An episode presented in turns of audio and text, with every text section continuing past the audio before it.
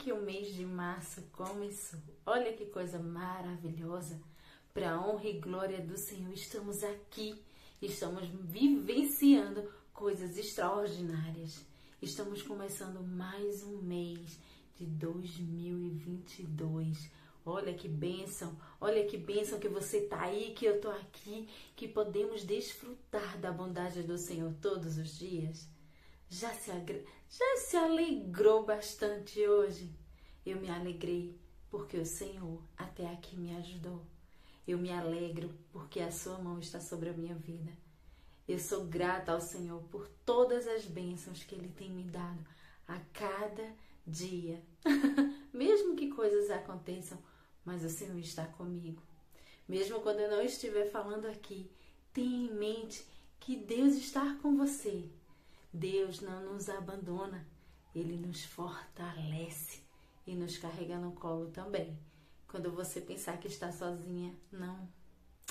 Em nenhum instante o Senhor está te carregando no colo e está fazendo você caminhar, caminhar sobre as pernas dele. você vai caminhando através dele. É isso aí, é o Senhor te conduzindo, conduzindo com imenso amor. Mas vamos lá, vamos desfrutar de mais um pouquinho dessa palavra, essas gotinhas que muitas vezes para mim é como uma chuva torrencial que vai me alegrando a cada palavra que eu leio, chuvas de bênção sobre a minha vida, cada palavra, que seja na sua também. Vamos lá? Capítulo 2 de Marcos, a partir do verso 23. Ora, aconteceu atravessar Jesus em dia de sábado as searas, e os discípulos ao passar colhiam espigas. Advertiram os fariseus: Vê porque fazem o que não é lícito aos sábados. Mas ele lhe respondeu: Nunca leste o que fez Davi quando se viu em necessidade e teve fome? Ele e seus companheiros? Como entrou na casa de Deus no tempo de sumo sacerdote Abiatar e comeu os pães da proposição, os quais não é lícito comer, senão os sacerdotes, e deu também aos que estavam com ele? E acrescentou: o sábado foi estabelecido por causa do homem, e não o homem por causa do sábado. De sorte que o filho do homem é senhor também do sábado. Olha, gente, que palavra maravilhosa Jesus está aqui trazendo para nós. Os fariseus estavam lá o tempo todo, nossa, eles não se cansavam de estar rodeando o Senhor, de estar querendo pegar Jesus e seus discípulos em alguma falha. Bom, a questão do sábado aqui foi estabelecida em lei, porque assim como o Senhor fez, fez tudo em seis dias e no sétimo ele descansou, assim também Deus estabeleceu para nós, homens, trabalharmos e descansarmos, termos um dia de descanso, um dia para o Senhor, para podermos ir à igreja cultuar, para podermos buscar mais do Senhor, ninguém tem desculpa. Porque até mesmo vocês que trabalham durante a semana inteira, todos os dias, mas um dia da semana é o seu descanso. Um dia da semana você tem para descansar e para desfrutar da presença de Deus com mais intensidade. A questão do sábado aqui é até mesmo porque o nosso calendário é gregoriano. Então, tenha um dia. O nosso sábado é o nosso domingo, onde vamos para a igreja louvar ao Senhor, cultuá-lo, estar em comunhão com os irmãos. Mas que não quero falar muito aqui da questão do, do sábado da lei, mas a questão aqui que Jesus mostra que é a idolatria daqueles homens, daqueles fariseus, então idolatrando um dia uma lei. E em muitas coisas é mais necessário fazer o que se é preciso assim como ele deu exemplo de Davi, do que Davi fez.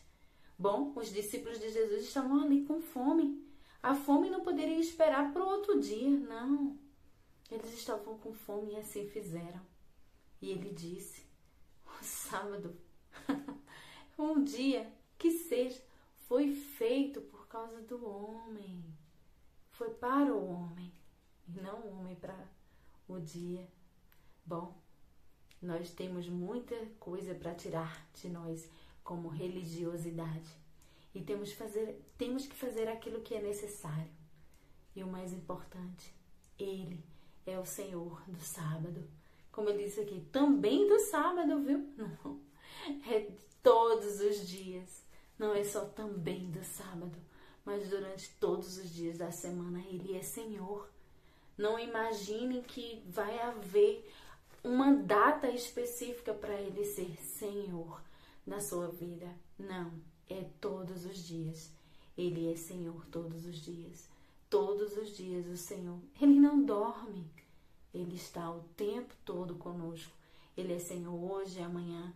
Então, se você tem alguma coisa para falar com o Senhor, fale hoje. Não espere para amanhã, para a semana que vem. Ah, porque vai ter um evento assim, então quando tiver mais perto, então eu oro. Quando tiver mais perto, eu jejuo. Quando tiver mais perto, eu leio a palavra. Não. É o hoje, é o agora. Hoje é o necessário. Hoje estamos no tempo onde não podemos mais perder tempo. Gente, é muito sério isso. Não perca seu tempo. Busque o Senhor hoje, enquanto pode se achar. Busque-o. Busque-o enquanto você tem vida, tem fôlego. Olha, tem muita gente aí que não está tendo essa oportunidade. Então busque Ele hoje. É todos os dias. Busque Ele hoje amanhã. Eu estou enfatizando hoje para que você não perca tempo. Mas lembre-se, é todos os dias. Ele é Senhor também do sábado. Ele é Senhor também do domingo, da segunda, da terça, da quarta, da quinta, da sexta. É todo dia. Ele é o teu Senhor. Ele não deixa de ser. Ele comanda tudo e todos. Ele está no controle. Estamos vendo muita coisa acontecer. Então, não deixe para depois, não deixe para amanhã. Não é porque talvez hoje seja o seu sábado que você não vai fazer isso ou aquilo outro. Faça o que é necessário e busque ao Senhor. Busque ao Senhor. Cheiro no teu coração e até amanhã.